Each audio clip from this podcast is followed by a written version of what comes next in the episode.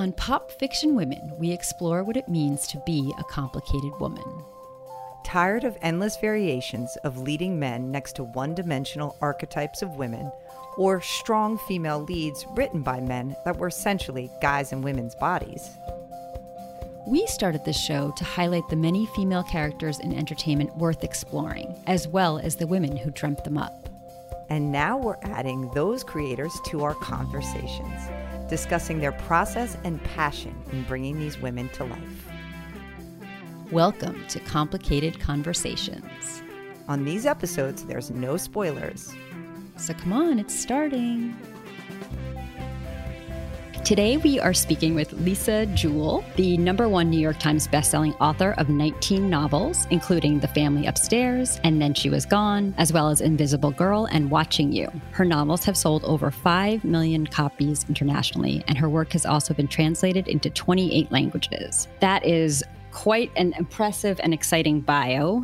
But today you have The Night She Disappeared is out in the US. Can you tell us a little bit about this book? Yes, so this is number 19 my 19th novel. And The Night She Disappeared is about a teenage couple called Zach and Tallulah. They're parents, teenage parents. And one Friday night in the middle of summer, they go to the pub and leave their baby boy with Tallulah's mother, Kim. And at the pub, they meet some of the posh kids from the local boarding school in the village where they live, who invite them to a pool party at this crazy mansion out in the countryside. So the last Kim hears from Tallulah is a text message saying, We've been invited to a pool party. Is it all right if we stay out late? Then Kim never hears another word from Tallulah again. So Zach and Tallulah go missing in the middle of the night, in the middle of the countryside at this crazy mansion. And then the action starts a year later when a new head teacher starts at the boarding school in the village. And his girlfriend, friend is a detective novelist, and on her first day exploring the grounds of the boarding school, she finds a cardboard sign nailed to a fence with the words dig here scrawled on it and an arrow pointing into the soil.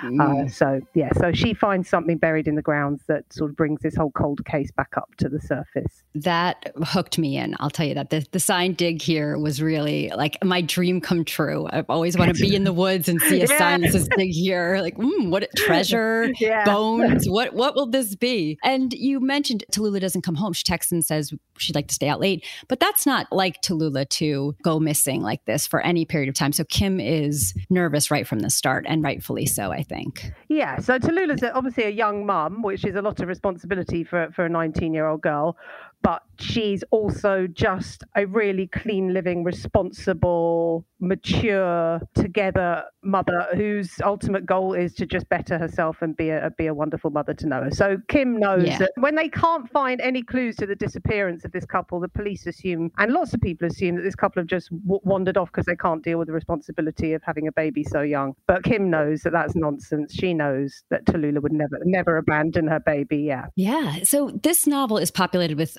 exactly the kind of women and girls that we love to follow in our stories. There's Tallulah, as we've talked about, her mom, Kim. There is the complicated new friend, Scarlett. And of course, Sophie, the crime novelist. Very different people, some mothers, some not. Which of these characters kind of came to you first, or maybe was it part of the plot that came to you? Yeah, so actually, you saying that you like that dig here sign and that really captured your imagination, that was the first thing. I had this idea that this is one of the books where setting came first. Sometimes it's a person that comes first that I want to write about, but with this one, it was I wanted to write a book set in a boarding school. Never done that before, and I thought it would be fun. And the minute I decided to set this story in a boarding school, I just thought, well, obviously something's happened at this boarding school. What might it be? And I just envisaged this sign, this dig here sign. It just appeared in my head like a little gift from the writing gods. So that's that's what triggered the whole story was um, and so did sophie come with that sign or no, did she so, come later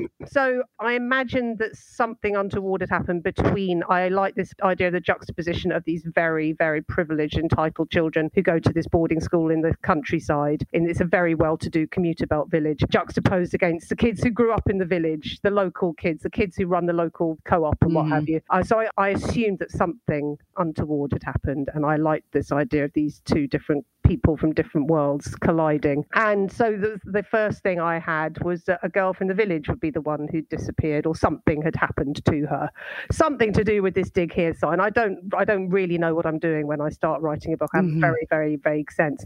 So actually it was Kim who came first because I thought it's a village girl she's gone missing. I don't know where she is, and, and, certainly the reader doesn't know where she is, and the police don't know where she is. So let's start with Kim's point of view and watch her panic and unease as she realizes that her baby girl has not come home. Yeah, sure. Well, that makes sense you had mentioned the kind of the posh, the other group, and Scarlett kind of gave me, I don't know why, I kind of had Brad Pitt vibes, right? Like this kind mm-hmm. of rough around the edges, but so appealing. And yeah. like you just want to be near them and what's going on there. But also, is it okay? And, you know, she just gave me those kind of vibes. Was- yeah, I deliberately painted her as, I didn't want her to be that sort of cookie cutter high school cheerleader right. type. I wanted her to be one of those girls who's alpha female but is, as you say, rough around the edges. She almost looks like she could smell a bit, like she hasn't had a shower for a couple of days. well, they've She's said that got, about Brad Pitt. Yeah. Yeah, exactly. And her, her nail polish is always chipped and she dresses like a boy. Her hair, her roots are always growing out. She's always got some zits around her mouth. So she's got all this stuff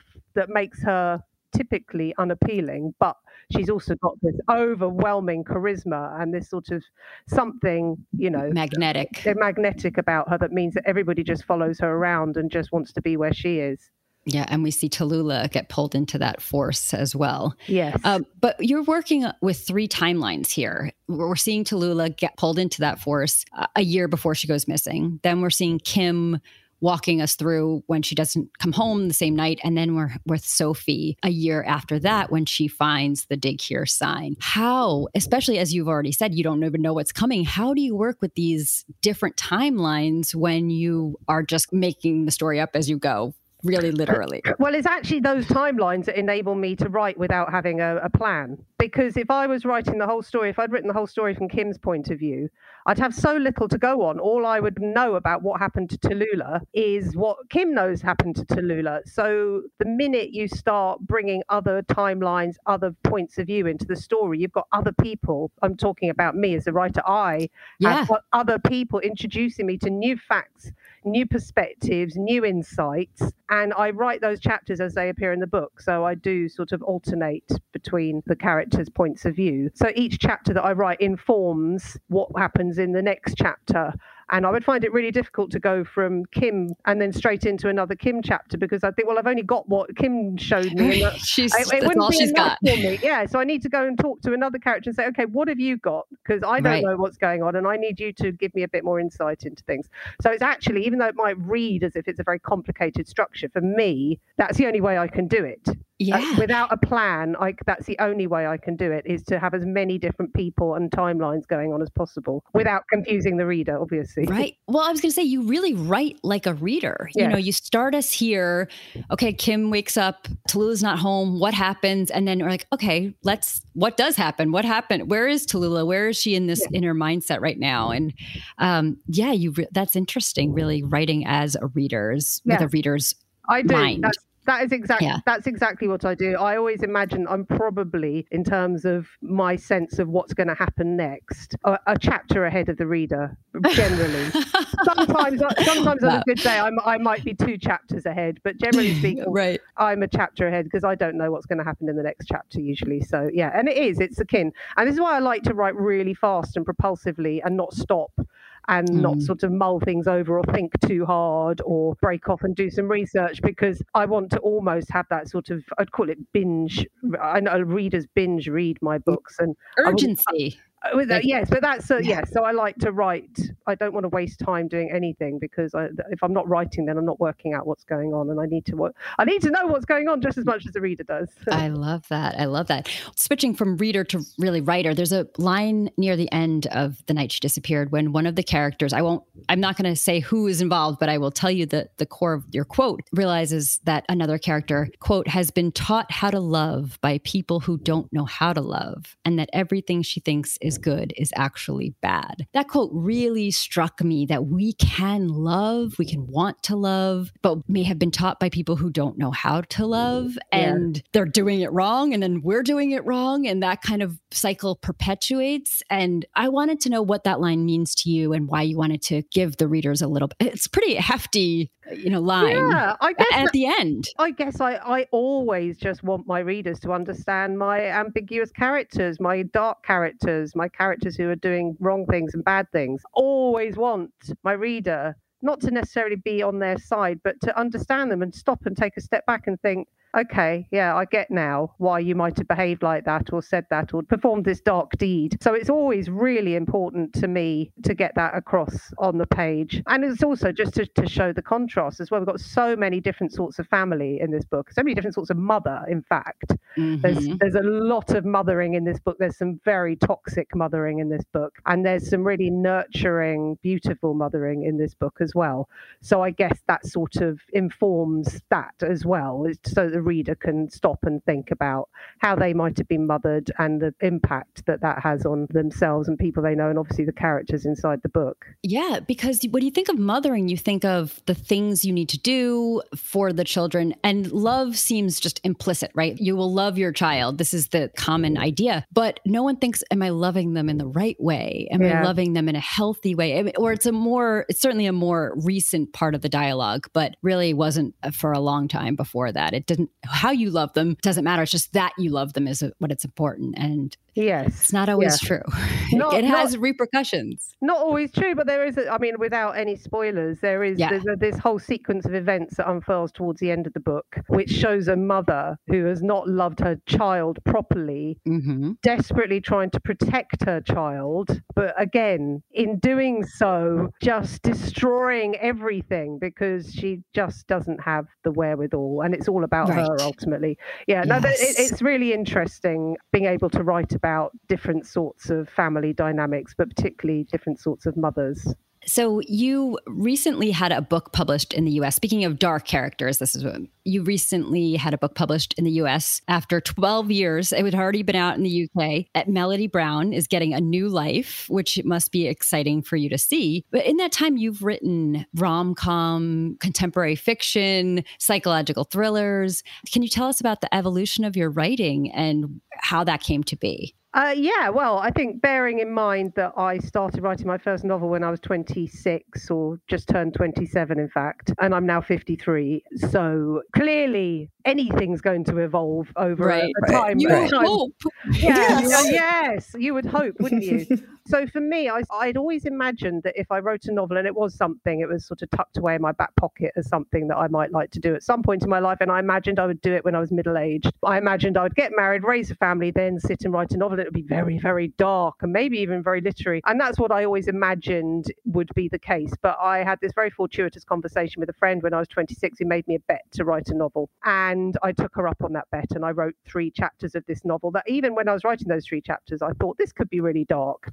But actually, when it came down to writing that novel, I, I was at a point in my life where I was just crazy in love with the guy I'm married to to this day. And I was young and it just, I wanted to write a novel that reflected my life at that time. And that's what it ended up being. And it ended up being marketed as what was a huge thing at the time on the back of Bridget Jones, which was this chick lit uh, phenomenon. Yes, so yeah. I got thrown into that basket, the chick lit basket, which was good for me. And I can't complain about it. it got me a lot of coverage and a lot of readers. And of course, that was uh, my first book was a, a, massive success over here in the UK, which meant that my publishers would quite like me to give them a similar book next and then a similar book next. And it wasn't until sort of six, seven, eight books in when my sales started to sort of slow down a bit. And I could tell that the spotlight wasn't on me so much. And that was actually, as much as it's slightly concerning in terms of do I have a long term career in writing? Is this going to be it for the rest of my life, or will I have to think of a plan B? It was also amazing because it gave me a bit of breathing space and that chance to sort of push the boundaries a bit, which I did. So, sort of from probably from Melody Browne actually onwards, I've been sort of pushing a little bit away from romance and into family sagas, and then out of family sagas and into psychological thrillers. And every time I've been waiting for someone to say, "Please don't do that again. We don't like it," and nobody nobody ever did. Everybody always said, "That's awesome. It's brilliant." quite So- the opposite yeah. now. Yeah. So Yeah. yeah. so that's how I did it, just book by book, boundary by boundary, just pushing a little bit each time until I here I am today writing yes, quite dark, twisted books. So That is so interesting. It, it connects with the story of your bet, right? You were between jobs at that time and Mhm. you were just going to go back and, and start looking for the same thing. And you took that opportunity to, to try something else. There's a freedom in that uncertainty. And Yes. it seems you always grasp that. Yeah, well, know. it was actually my friend, my friend, the friend who made me the bet said because I, had, I had lost my job and I was absolutely devastated because it was a really sociable job and I had loads of friends and I was heartbroken. And she said, she said, you know, a lot of people see losing their job as an opportunity to really change their lives and jump into doing something they've always wanted to do. Isn't there something you've always wanted to do? And because I was a drunk. Um, and and B had just read High Fidelity by Nick Hornby. I found myself saying, Ah. "Well, I have always wanted Ah. to write a novel, but you know, obviously, I can't do that until I'm old and experienced." And so, yeah.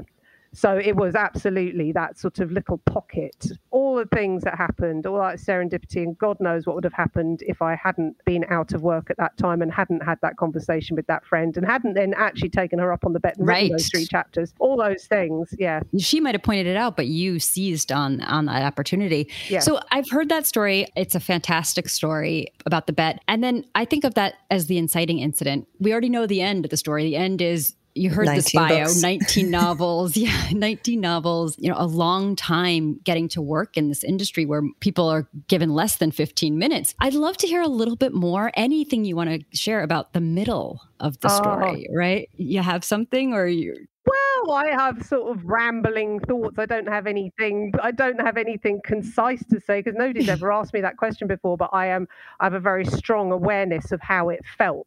The Hmm. middle. The middle bit. Oh, yes. What, what, what was so confusing around those middle years was I could tell that my writing was getting better and better. And the feedback I was getting from my readers and my publishers and the press was getting better and better. My reviews were getting better. Everybody kept saying, oh, this is going to be a bestseller. This is going to be a huge hit. Oh, they're going to go make a movie out of this. And then I would like watch my contemporaries, and some of them would sort of leapfrog ahead. And I think, what is it? What is the thing? What is the thing I have to do? How good does my book have mm-hmm. to be? What is everybody waiting for? Because the people who got me got me entirely and were just sort of like waiting for it to happen too. So it was just this well, I was I felt like I was holding my breath for years. And every single time I'd deliver a book and my publisher would say, This is amazing, this is incredible, we're going to do this, we're going to do that. And then it would sell. Oh my oh my goodness me, compared to Oh, I- yes. I know there are thousands of authors out there who would like cut off a limb to have the sales that I had when I wasn't selling as well as I'm selling now. But it was this kind of a strange time, that middle bit, and I couldn't quite see where it was all ending up. But I stayed really, really positive. Well, I never became resentful or jealous. I was just curious. It made me very Right. curious about the way the way that the publishing industry works. That's a question. Don't bother. It'll There's no point. the publishing industry doesn't know how it works. The publishing industry way. has no idea how it works. And forget about Hollywood. Oh yes, yeah. Publishing industry wakes up every morning and just hopes for the best and just sort Yeah. of, you know, just like. But yes, but I'm really, I'm really glad. I wrote some really good books during that period, and like I said, it was excellent for me to have the spotlight off me so that I could just be a little bit more experimental, just experiment a bit, and not just stick to some sort of formula that was going to keep selling a, a million copies every time. Right. But so it was nice to have that freedom to see see what else I could What write. else you could do, right? And it's paid off in spades, obviously. Clearly. Yes. So I was wondering, in hindsight, do you see any themes that have emerged from your writing or obsessions that inform your writing? I know Yeah. I love hearing about this like little by little change and pushing it little by little. But I wonder now, in hindsight, do you see anything that because you've you've written so many books and so many genres, do you see anything that that holds them all together? Like this is a Lisa Yeah. Jewell book. I personally, and I've not, I've never had anybody say this to me, but I feel that what makes all my books come together as one, even though they are all standalone and they're all completely Mhm. unique from each other in many ways, is teenagers. Ah, that's the commonality, I think, of certainly of my later books. There were no teenagers in my early books, or, or children, obviously, for that matter. But yes, yeah, so I kind of skipped through young children when I was parent, parenting young children myself. I've got a couple of books where young children feature, but I didn't really have any interest in writing about that stage of parenting. It oh really, boy, didn't really interest me. As, no, as a, no. Well, it's all consuming, it's isn't terrible. it? It's just, oh, if, it is. If, if, you focus too much on, on the minutiae of, of, of raising small children, then you haven't got much bandwidth for yes. exploring anything else. So I kind yes. of skipped over that. And then when I got to the point where my children were reaching teenagehood and I could see what was on the horizon, and it really made me connect very strongly back to my own teenage self. Ah. And I was kind of chomping at the bit, just waiting for them to become teenagers. Because, oh, I love it. And then, yeah, so that's when I started writing teenagers into all my novels. I think there's a couple that don't have teenagers in, but pretty much all of my novels since The Girls, I think The Girls is The mm-hmm. Girls in the Garden, it was called in the US. Um, yes. Have had teenagers at their core. And I wonder if that is something that people really appreciate without even knowing they're appreciating it. Mm, yeah. Because nobody's ever mentioned it to me as a thing that they love about my novels, but it's certainly something that's very important to me. Yeah, well, there's something about being a teenager. You are somewhat independent. You have more autonomy than before, but you're also pretty confused about what life is. And yeah. you have really no experience as to what's coming and good decisions and, and not. Yeah. Your brain isn't fully formed. Well, that's right. Yes. And I think that that's what I love about teenagers is yeah. that they can be, they you know, they're so vulnerable and they're like, you know, tiny little delicate eggs, but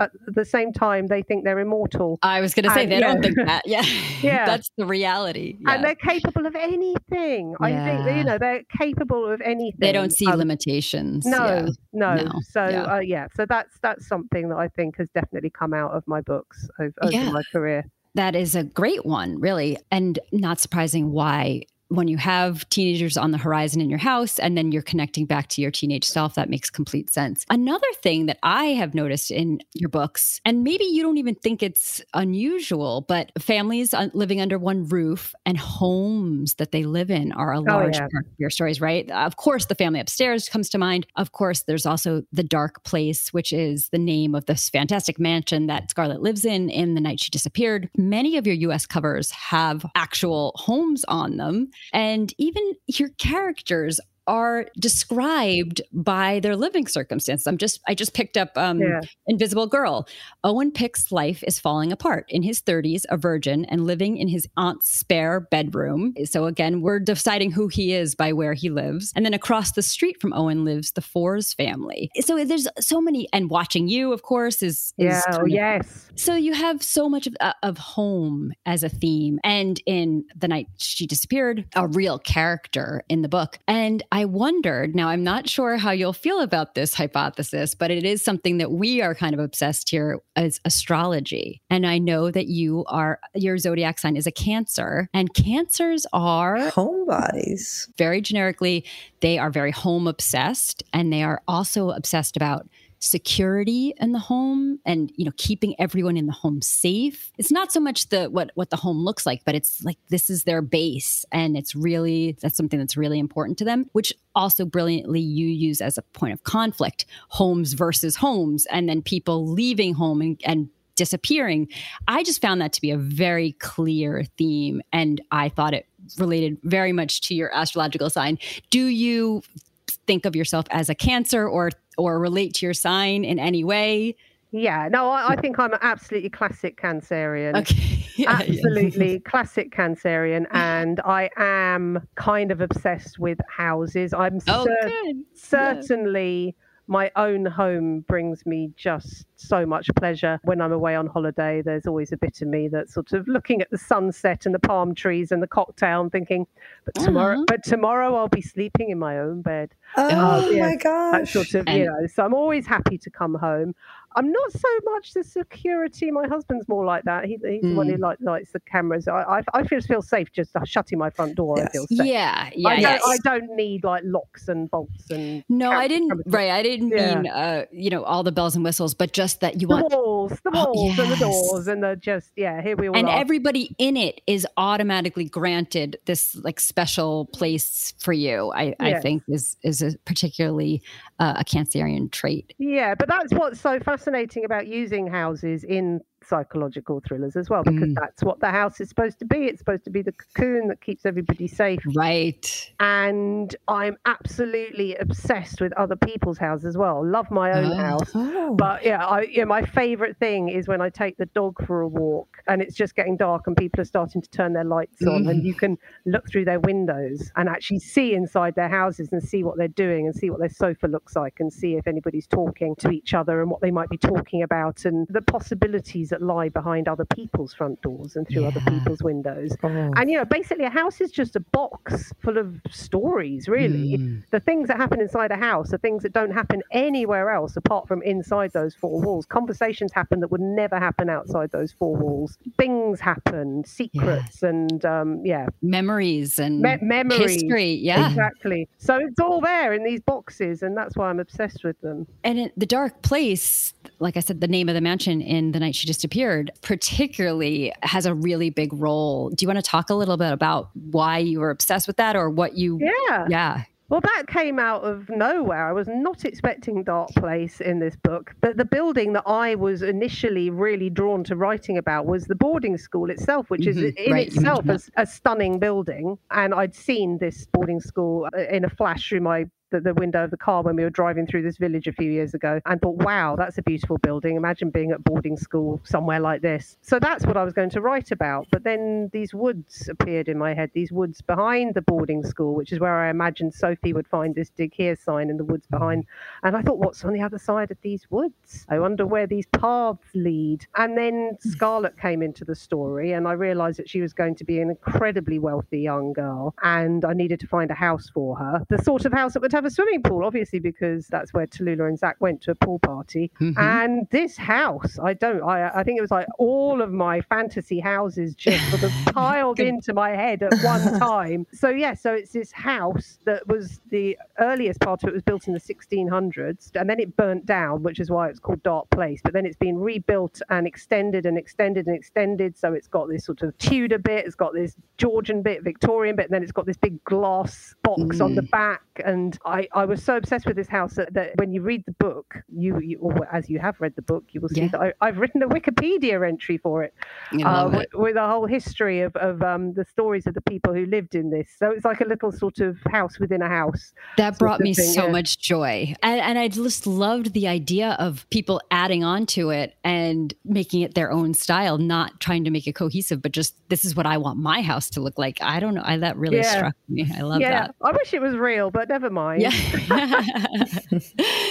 so, I want to talk a little bit about this past year for you. As we've discussed, you've had a very long and prosperous career, but you've seemed to have gone to a whole other level with the help of a Bravo housewife and a strong backlist and fresh publicity energy. So, for those who are not aware, Kyle Richards of the Beverly Hills Housewives recommended Then She Was Gone to her millions of followers who almost all bought the book. it spent over a year on the New York Times bestseller list. at 86 weeks 86 Wow. weeks. Wow. in the top 10. Yeah. wow. And occupied number one for quite some time. I think, yes, I think it was about six weeks at number one out of that 86 as well. Yeah. And This was Yeah. two years after it was published. It sold Yeah. over a million copies. I saw Yeah. your plaque about that. On social media, you've exploded. You went from, I think, 5,000 followers. A year later, you have almost 28,000 followers. You had another New York Times bestseller with The Invisible Girl. A few weeks ago, The Night She Disappeared debuted at number one in the UK. What has this been like? Well, uh, Is it surreal or? Well, this it feeds back perfectly to what you were asking me about the middle bit. Yeah. It was like I Yeah. feel, I feel, Oh, I feel like finally. yeah, I feel like I've been on the precipice of this for so Yeah. long, but I'm glad I had to wait for it. I'm glad Mm. it took so long, and and and I'm glad it all happened so organically. I feel like no nobody paid for it, nobody made this Yeah. happen. It was just a process of me writing a good book. Putting it into the world, hoping for the best, writing another good book, putting it into the world, hoping for the best, and just continuously bashing away at my keyboard, making books happen Yeah. and then just the thing happened. The crazy publishing thing happened. know. And I love that it was a real housewife of Beverly just- Hills. I love that she made that happen for me because she actually posted that uh, in March 2020, Mhm. just as the pandemic really hit and people were just Right. des- desperate for things that they could do at home. and they thought, oh, I'll be home for two weeks. So, oh, sure, I'll read this Lisa Jewell book. Sure. Exactly, exactly. And I love that it was a word of mouth thing. Oh, my and it's gosh. still selling. It's still it's not in the top 15 anymore, but it's still selling 6,000 copies a week. Oh, my Uh, gosh. every single week, that's another 6,000 people. And I'm absolutely delighted that all the people who picked up Then She Was Gone have then, not all the people, Have but a so lot of people have Oh, gone through my backlist. I mean, that's Yeah. extraordinary It's amazing. it's just wonderful that I went I wrote these books that I thought were just here today gone tomorrow but they're finding a second life which is just fantastic. That is incredible. And have you been able to take it in? Are you you're just excited about it? It seems like on Instagram you're very good at celebrating the little Yes. things, every little marker, which is I think really important for something like that. Yeah. And maybe that's because like you said, it took some time for you to Yeah. get there. So you're really enjoying it. Oh, absolutely. Absolutely. I know what it feels like to put a book out there with all the goodwill in the world, with all the good reviews in the world, a really good book that just nobody really notices. I know what that feels like. So when you make exactly, you know, I'm not making any more effort. I'm making exactly the same amount of effort as I made then. But when I know that it's going out there into a world that's waiting for it and excited for it, and then it gets a good reception, I'm, yeah, I celebrate every small moment of that because I, I know what it feels like when that doesn't happen. So it's just amazing. Well, that's fantastic. What a wonderful story. The night she disappeared is out in the US, but by the time this episode comes out, we'll find out how it's doing so far. But I think that this one is not going to disappoint at all. People will love it. And that word of mouth will keep going, in my opinion. If you're up for it, we'd like to ask you some kind of personal questions, not not personal, but about what you love, what you hate, what makes you mad, what kind of gives you hope, all those kind of things. Okay. I'm usually really bad at quick fire questions, but try me. Try me. okay. No pressure. That's because Quickfire has pressure. These are no pressure. Okay. What is your favorite part of writing? Oh, do you know what? My least favorite part of writing. That's my next be- question. So, Ah, well, it used to be writing because I didn't used to enjoy writing because I felt like I didn't really know what I was doing and I was doing it all wrong. And with every single book, I've I've learned to enjoy it more and more and just trust my instincts and just go along with the journey and have faith in myself. So I would actually say now that writing, because obviously writing involves a hell of a lot more than just writing. uh, I really am loving the actual writing at the moment, and always the best bit of writing is when you've. I, I set myself a target of a thousand words a day. So when I've written a thousand words and I shut my laptop and call it a day, that's Yeah. all, always hits the spot. That's always Ah. a, that's always a good moment. oh, I love that. A different question that's intended to be different. What is your favorite part of being an author? Okay, that is a very different thing. Yes. Um, I got I just absolutely love everything. Mhm. about my job. I really do. I was asked to do something though yesterday that I didn't enjoy, and I wanted to die while I was doing it. Um, but oh no. 99% of the time, I love absolutely every last thing about being an author. I love talking to my readers. Mhm. I love doing things I love talking about books and I love talking Yeah. about reading and I love talking about the craft. I love my author friends. I just had lunch today with 11 fellow female authors out, in the- out in the sunshine in London drinking Oh, rosé and just amazing. uh, I've made so many amazing friends since I've been an author.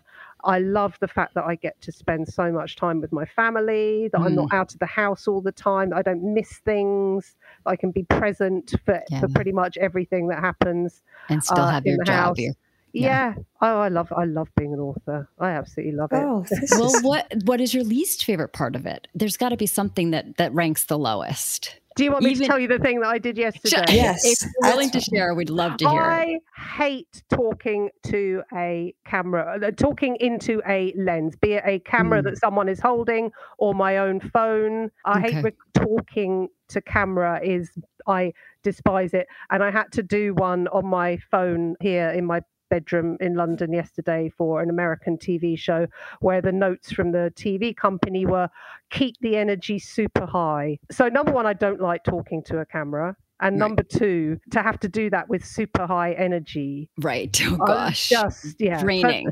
yeah. that so sounds like a nightmare. other people are naturals at that. So it's one of those things that you either can do or you can't do. And I can't do it and I hate doing it. But luckily, mm-hmm. it's a tiny, tiny percentage of what I'm asked to do. So that that's fair. Does that include publicity during? I mean, this time everything's on a camera, but you're talking about really almost performing for the camera. Oh yeah, this Yeah, is yeah, fine. I love Yeah, this. I could do this all day, every day, just sit and chat to people about books and writing and what have you. No, this this isn't difficult. It's it's having to perform, like you say, perform to yes, a camera. yes, Um, Uh, yes, can't oh, I can it. see that. Yeah. so, what inspires you? Oh, just it's actually a good thing for me that I my brain works very slowly. I have a very calm, slow brain. It's not always spinning and swirling with things. So it's not full of ideas. And I only get ideas very, very rarely, once a year or so. uh, which is just as well, given that I write Lucky for a you. year. Yeah, so that's the thing. I don't know. The thing that inspires me happens once a year, and it can be, for example, with this book, it was the idea of writing in a boarding a book set in a boarding school. The book before that, Invisible Girl, I wanted to write about this 33 year old virgin who sort of stumbles into an incel forum. But before that, I wanted to write about a woman who finds herself homeless on the streets of Nice in the south of France. So it's just an idea it's just a Mm. thing and then everything else i have to sort of find different strands to wrap around that initial sort of egg of an idea Mm. so yeah i wouldn't say my I'm, my life isn't one huge swirling inspirational thing it's just one idea a year and then all the other stuff that goes into bringing the book to life is Hmm. just things that i've picked up by osmosis just by going around being a human Yeah. being really right, So, yeah. right. So, your life, your surroundings, all of those things you, Yeah. you pull Yeah, from. I, I don't write about big themes or try and answer big questions. Some people ask me, what, what what would you like readers to take away from this book? And I always say nothing. Just I really hope they Just enjoy entertain. reading it. I, I, Yeah. I hope they put it down and think, God, that was brilliant. yeah. um, oh, I don't I it. don't ever have anything bigger or more profound that I'm trying to get across in my books. They are pure entertainment. And what do you do when you're stuck?